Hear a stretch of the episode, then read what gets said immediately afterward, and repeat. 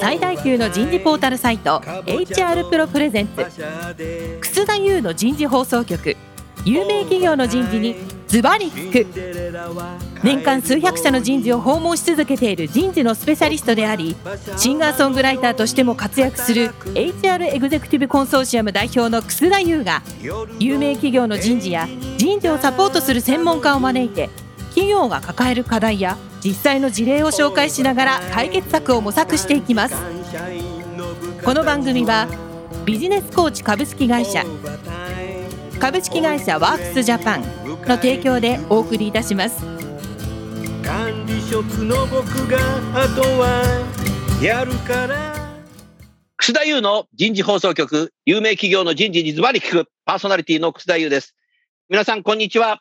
今日お送りするテーマは、学び続ける人事とキャリアの未来。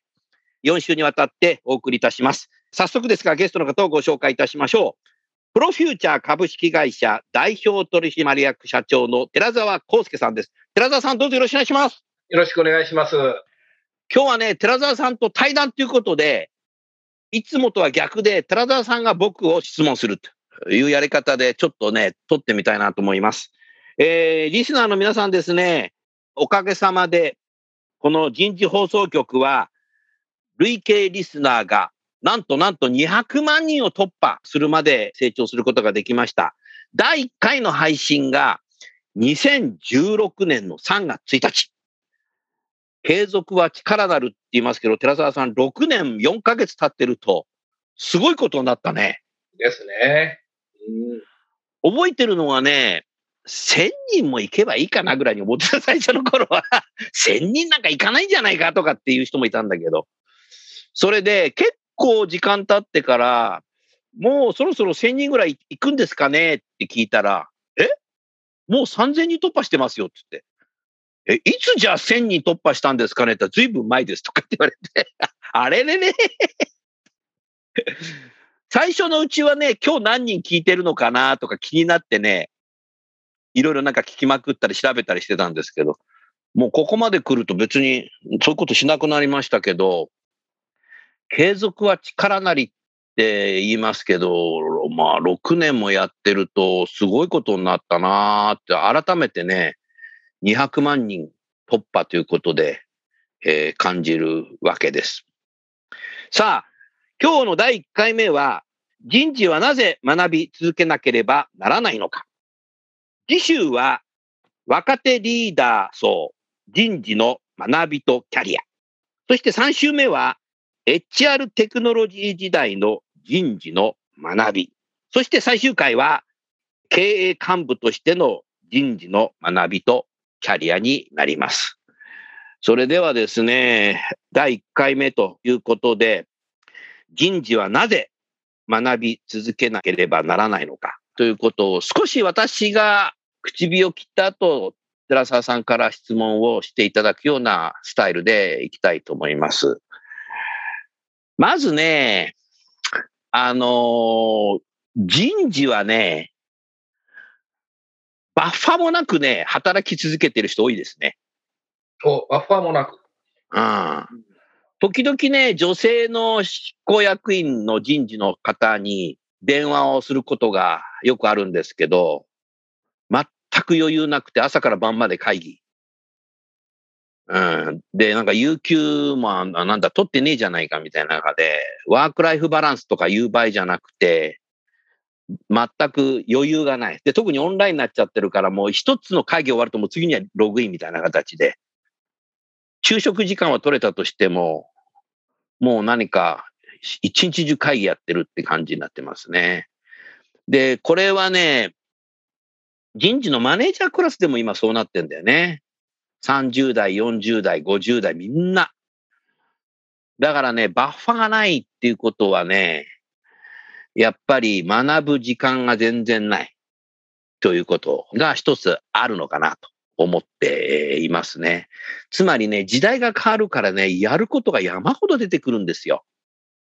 それからね、例えば採用担当でも、寺澤さんは採用のね、もう30何年プロですけど、はい。かつて昭和時代と平成の前半なんていうのは採用なんていうのは季節労働って言われてたじゃないですか。そうですね。今もう採用は季節労働なんていう人いなくなりましたよね。もう一年中やってますね。でしょ？だから僕なんかね、昭和時代に採用やってたけども、採用は季節労働だからそれ以外は出稼ぎしろとかってよく言われてた。今風で言ったら副業ですよね、これ。社内副業みたいな。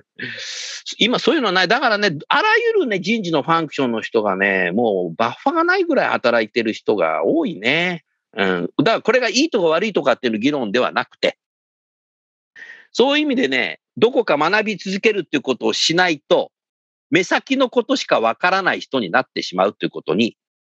気づくことがまず大切だと思いますね。寺澤さんいかがですか？はい。あの、先生がおっしゃられた通りに、まあ、まさに本当にあの、変化が激しくて、やることがいっぱいあって、それをこう、こなしているだけで、時間がこう経ってしまうと。また、あの、深く考えないで、流行り物のこう、ツールだったり、流れに乗った人事策をこう、打ってしまうというようなケースが、まあ、まあまあ見られるんじゃないかなと。まあかつては、やはり結構あの、じっくり考えて、検討した上で進むっていったのが、非常にこう、バタバタ感がある感じがしますね。で、私たちあの、HR 総研で調査を去年したところで言うとですね、何がこう、自分たちにも足りないのかっていうと、やっぱりその、学ぶ時間が非常に乏しいと、忙しくお、やっぱりそうなんだ。て、そうなんです。調査でもそう思ってらっしゃるし、私はね、あの、インタビューしてそれ出てきてるから、じゃあ合ってるね。そうですね。あの、戦略人事の取り組みなんか非常に重要で大事なんだけど、なんで取り組めないの？何が不足してるのっていうと、一番高いのは実は能力開発の機会っていうのが一番になってるんですね。これ人事自身がね。そうです。人事自身ですね。そして、うんあとは人が足りない、予算が足りないっていうのが2番、3番なんですけども、ほとんど同じパーセントで、スキル開発の機会、これも47%。このあたりがもうほとんど5割を占めてるんですけれども、うん。あの、それぞれですね。やっぱり学ぶ機会、えスキルを伸ばす、キャリアを高めるっていうことに対して時間がそもそも取れてないということが非常に大きな声として出てますね。うん。コーポレートスタッフならではの悩みなのかなと思うこともあるんですよ。例えば営業部門だと、いかに数字を作るかっていうことに対して余計なことはしなくなるし。だから会議なんか少なくしてお客さんとこ行きましょう。非常にわかりやすいし。月末いくら売ったかで評価されていくし。開発だといかに作るかっていうことで、製品ができないとダメなわけなので、いかに作るかなので余計なことはしなくなると思うんですよね。ところが人事はね、忙しい、忙しい、忙しい、学びもする時間もないって言ってても、25日にね、満額給料が入ってしまうんですよ。ここがね、他の現場のね、仕事と大きな違いがあるなっていうこと自体は改めて人事は気づくべきなんじゃないかなと思いますね。それから、かつては時間をかけてっていうことを寺澤さんおっしゃったけど、その通りで、まあ、いつの時代か会社によって違うけども、少なからず平成の前半ぐらいまでは、コンセンサスっていう言葉が最も重要でした。何か新しい人事の施策をやろう。ツールを使おう。新しい研修を導入しよう。ものすごいコンセンサスに時間をかけました。それでも導入しない場合もありました。今は、アジャイルという言葉が出てきているので、アジャイルにやんなきゃいけないのかなっていうことで やり始めて、失敗もしてもいいよみたいになるから、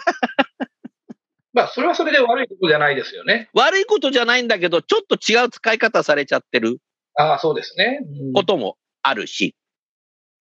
コンセンサス得てないから現場が使いたくないって言ってきちゃう場合があるので、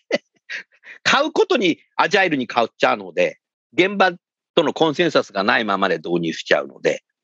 買うということの人事人材開発の MBO は達成するんだけど、現場が使わないっていうことが、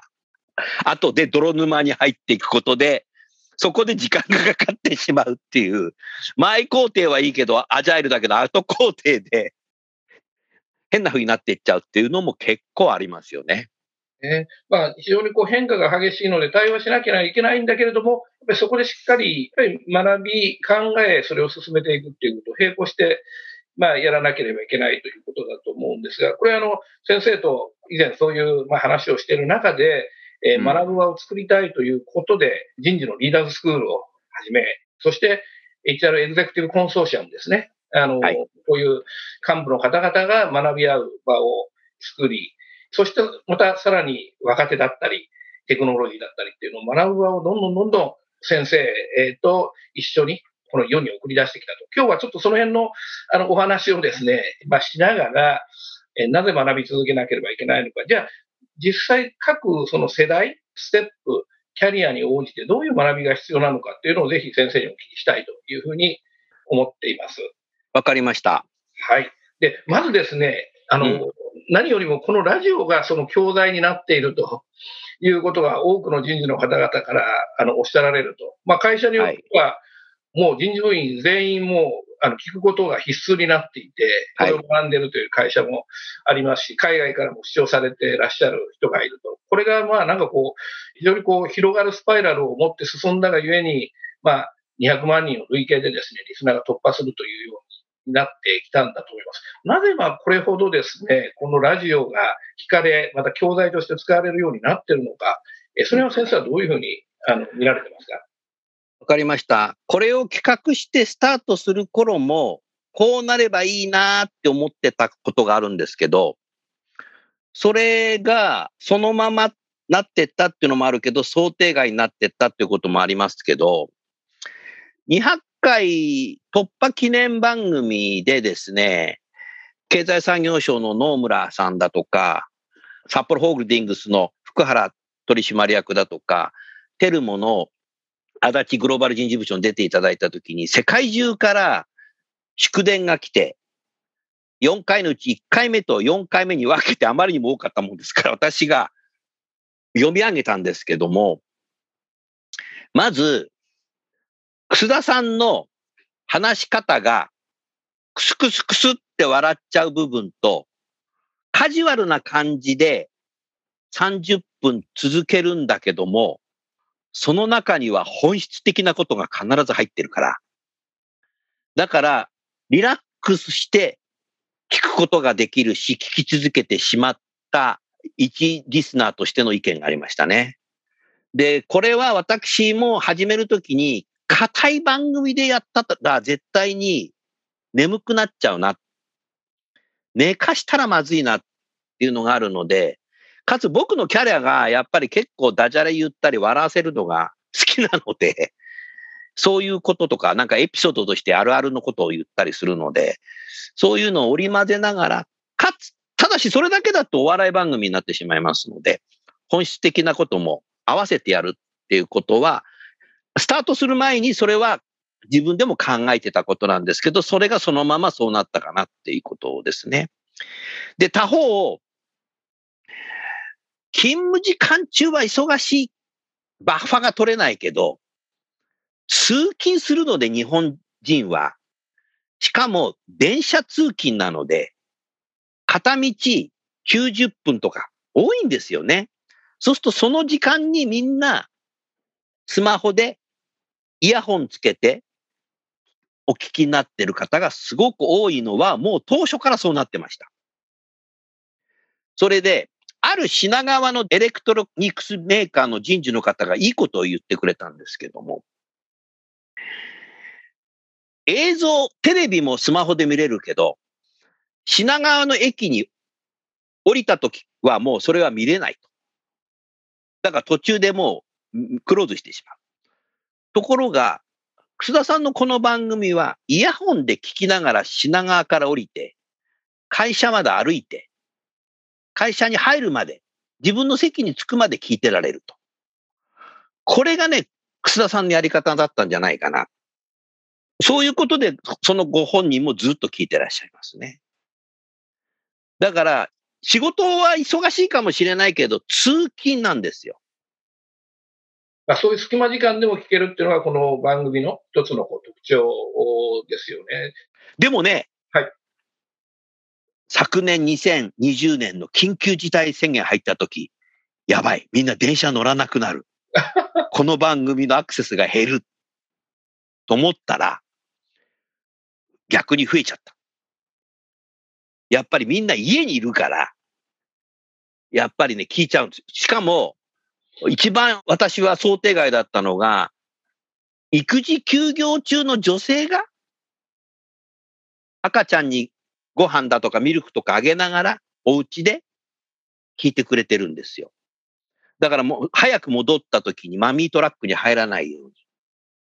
早く戻りたい。っていう思いがあって、聞いてくれてたりとか、結構家で聞いてくれてますね、最近。あと、あの、こう、アーカイブされてるので、あの、まあ、聞きたいときに、あの、過去に遡って聞いたり、そういうテーマで関心あるものを即聞くことができるっていうのも、まあ、いいところですよね。私、それと、あの、スタートする前と、スタートしてから、まあ、大きなこう気づきだったのは、これ、ま、先生と話したこともあるんですが、あの、本当にあの、生々しいですね、話をですね、結構してくれると。これ、通のセミナーで観客が前にいるとですね、なかなかこう話しにくいんじゃないかっていうようなことも、なぜかこの、ポッドキャストの形式でやると、結構あの、裏話というか、本音、生の話がこう聞けるというのが、結構意外で、やっぱりこう、あの、放送されるということもあって構えて、あまりその辺をこう、喋らないとか、候補チェックが入るのかなとか、いろいろ思ったんですけど、そういうことが意外なほどに、まあ、なくて、生の話が聞ける。これも教材として非常に重要なポイントかなというふうに。ああ、寺澤さん、これはね、これも当初自分がスタートするときから考えていたことで、今そういうふうになったんだなっていうことと、寺澤さんがそうやってまたフィードバックいただけると、僕はまたここで嬉しいんですけども、日常会話をインターネットに載せて、世界中に配信したかったっていうのがあるんですよ。日常会話になってんですよね、これ。うんなんかかしこまってさ、こうやるとさ、疲れるじゃん、やる方が。で、やる方が疲れると聞く方も疲れるんだよね。で、難しい話をするとさ、余計みんな聞かなくなるし、で、人間っていうのは難しい話にはね、あんまり行動しないと思ってるんですよね。面白いことは行動できると思ってるので、面白くやるっていうのが大前提かなと思っていて。で、結構日常会話ってみんな面白く話してんですよね。だから、収録をして、編集をしたらデータを大企業さんの場合は広報の方にもみんな聞いていただいて OK もらってから配信をしていますけど、あの、オンラインで収録するときもあれば、今はね、それから会場でやってたときもありますけど、結構リラックスして、それで女性の方が、インターネットテレビだと、え、須田さん何着ていっていいかわかんないから、テレビは出たくない。え、あの、収録する前にお化粧する時間あるんですか？とか言われたことあって。ラジオだからこれはもう普段着で、ジャージでもいいですよ。いや、ジャージでは来ないけど、ジャージでもいいですよとか。化粧なんか別に普通の化粧、そのまま来ればいいじゃないですか。だからカジュアルなんですよね。だからね、最初これ寺澤さんさ企画するときテレビでもできるからテレビもいいんじゃないかって意見もありましたよね、確かね。ところが僕はね、断じてね、ラジオやりたかったんですよね。でもね、あの時ね、テレビもっていう話をしてた時ね、ミーティングは全員男で考えてたよね、あれね。だけども、決断としてラジオにしてよかったね。女性の意見を聞かなきゃいけないってのはこういうことでよくわかるよっていう。なるほど。ダイバーシティインクルージョンがなかったっていうんですけど、結果的にラジオになったから、皆さん女性の方もたくさん出演していただいてるんじゃないかなっていう、そんなふうに思いますね。そうですね。まあ、シナリオも全くなく、もうその場のこう流れで話が進んでいくので、こう自然に会話がこうそこで生まれてくるっていうこともまああるんでしょうね。だって日常会話ってさ、台本ないもん。ですね。台本があるとさ、なんか小学校下級生のさ、学芸会みたいになっちゃうじゃない。僕、たぬきさんです。うさぎさんはどうですか？みたいな。どうぞみたいな形になっちゃうとさ、リリスナーがみんな PTA になっちゃうじゃない。リスナー PTA じゃないんで、HR なんで。そこはやっぱりね、僕としてはカジュアルに、しかも日常会話なんで台本はなく。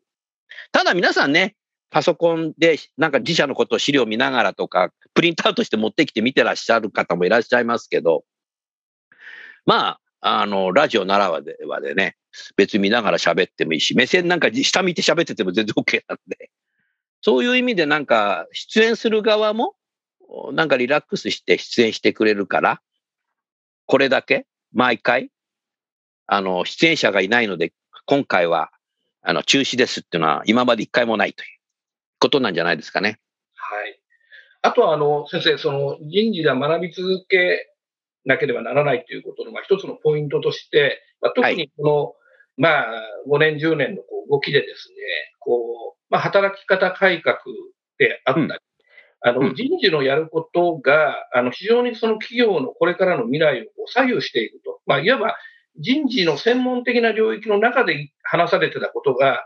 もう世間一般、もう、あの、政府も、もうそれこそ産官学、もういろんなところでこう話をなされるようになってきたと。なので、そこにオープンな、このラジオの携帯で出されたものが、これ人事だけが聞いてるんじゃなくて、働く人が聞いたらいろんなその広がりが出てきてるっていうこともあの、これだけ、まあ、リスナーが広がり、まあ、また、あの、そういうことがあるからこそ人事はさらにやっぱり学んでいかなきゃいけない。そういう、あの、ことがあるのかなと思いますが、どうですかね？おっしゃる通りですね。私の知ってる限りだと、大学のキャリアセンターの方も毎週聞いてらっしゃいますね。例えばエピソードですけども、この1年間の間で大学のキャリアセンターに学生から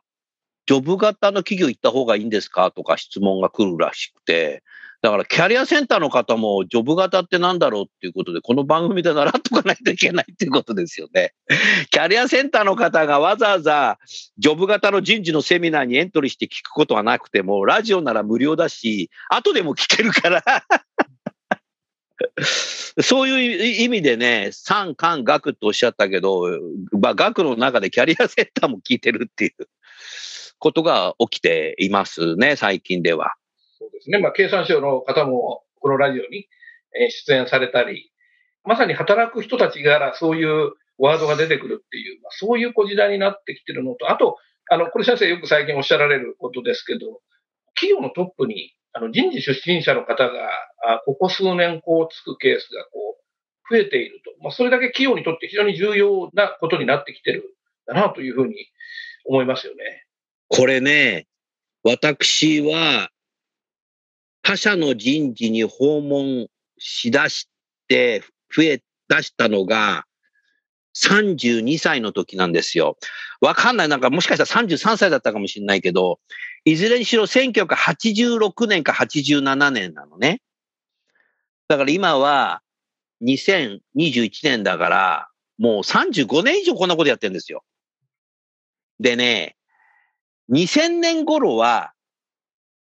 社長になる方って財務畑、経理畑の方がすごい多いのと、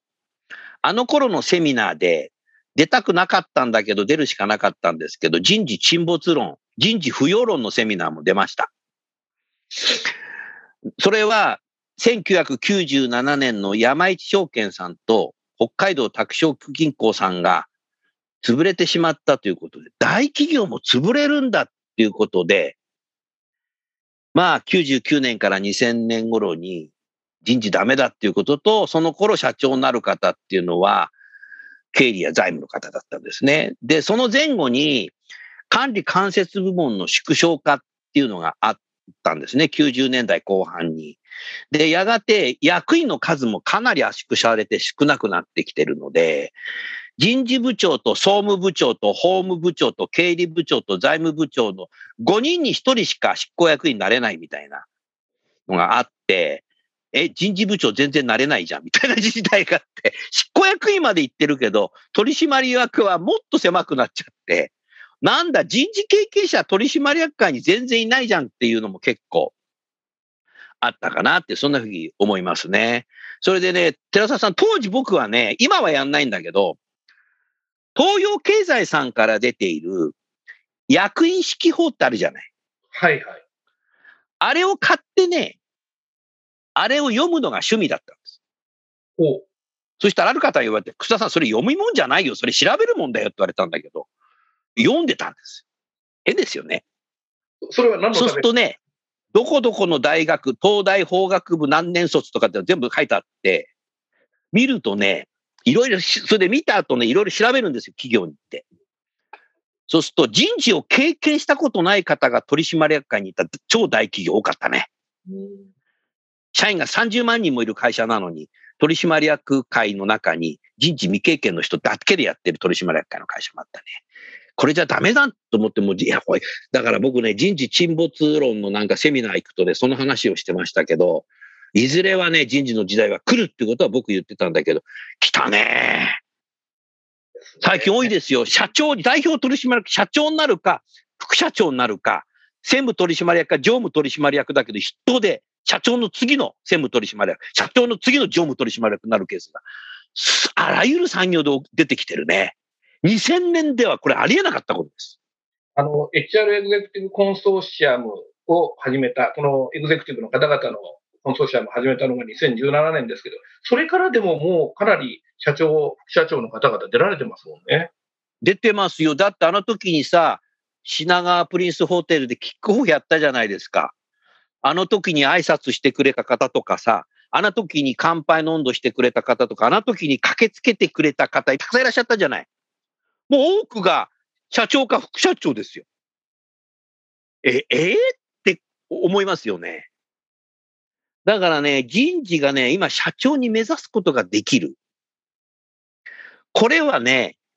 偶然ではないと思うね。だからこれからね、やっぱ計画的にそういう方にね、作っていく必要性があ僕はあるんじゃないかなと思っていますね。まあ、これまでのそのキャリアの作り方ではない、まあ、これまでのキャリアで仮にその労務のプロフェッショナルになるとか、そのある専門性の中で、こう、オペレーティブな部分でのこう専門性を高めるということではない、まさにこう、経営の目指す方向に資する人事というもののキャリアをこう、いかにこう作っていくかっていうことが、大枠で言うと必要になってくるっていうことなんでしょうね。おっしゃる通りですね。あの、ブーカの時代で先が見えない。これはもう間もなく10年ぐらい言い続けてるんじゃないでしょうかね。それから、コロナ禍で先が見えない。まあ、マスコミさんの得意な言葉ですよね。ただし、私たち人事は、社員に光を見せることができると思います。そのためには、未来に対して考える力を養っておく必要性があるのと、仕事中はバッファーないかもしれないけど、通勤をしたり家にいるので、家に行って仕事することを英語でワークライフインテグレーションと言いますけども、そういう隙間に聞くのがいいかもしれないですね。ある大手のですね、スーパーマーケットさんはですね、これ火曜日に毎週人事放送局配信ですけど、水曜日の昼に1階のスーパーマーケット自分のところね、お店でお弁当を買ってきて、人事みんなで有志だけで会議室で食べながら、12時から人事放送局をね、昨日配信した人事放送局聞いてるんだって。それで30分終わったら、ちょうど弁当も食べ終わってんので、残りの30分、今日のテーマについて議論してるんだって。おー素晴らしいですね。これすごいよね。それから、愛知県の企業は、なかなか愛知県にいるとこういうセミナーってないので、数が。この人事放送局を毎日聞きなさいっておっしゃった。で、たまたま3年ぐらい前に、愛知県名古屋の駅の前のホテルで、セミナーがあって行った時に、そこの会社の人事の若い女性が、はじめまして、僕が名刺交換したら、いや、初めてじゃないんですって言われて、なんでですか？って言うと、人事放送局毎週聞いてるから、今日は本物を見に来ました。あれ？愛知県には僕のパチモンが出てんのかなと思ってましたけど、そういうことじゃなくて、ずっと聞いてらっしゃいましたね。20代後半の人事の女性でしたけど、素晴らしいですよね。いやそしてやっぱりこう学ぶ意欲のある人事の方が、やっぱりこう非常に増えてらっしゃるなというふうに、あのそういう話をお聞きしてて思いますね。そしてあの、次の、まあ、第2回からは、あの、このラジオとは別に、実際にその顔を合わせて学ぶ、そのかなりこう集中をして学ぶ場をスクールという形式でえ先生と一緒に提供しているわけですけれども、うん、そういう若手や中堅層や、えー、まあ、さらにその幹部のような方々が、まあ、どういう学びをしていかなきゃいけないか、それでどういうその学びの場を提供しているのかということをぜひお聞きできればというふうに思っています。かしこまりました。まあ、今日のね、30分の番組をまとめると、今、リカレント教育、自立、自立するには学び続けないとダメだと思いますし、人事は現場にリカレント教育とか言ってるんですけど、自分もリカレント教育しないと、今夜の白バカになってしまいますね。っていうことと、仕事中はバッファがなくても、食事しながらラジオを聞くこともできるし、洗濯しながらでも聞けるし。僕なんてこの番組チェックするときね、風呂に入ってチェックしてるよ。風呂に入ってね、ラジオ流してるよ。風呂場で。自分の言ったこと風呂の中での自分で声出して笑っちゃうときあったけど。だからそういう時間は必ずあるんだよね。だからそういうのがやっぱりそういう時間に学ぶ、学び続けること自体っていうのが必要ですねっていう今日のね、本質的なとこだったんじゃないかなと思います。さあ、それでは次週は若手リーダー層人事の学びとキャリアになります。最後にゲストの方をご紹介して終わりましょう。プロフューチャーの寺澤さんでした。寺澤さんどうもありがとうございました。ありがとうございました。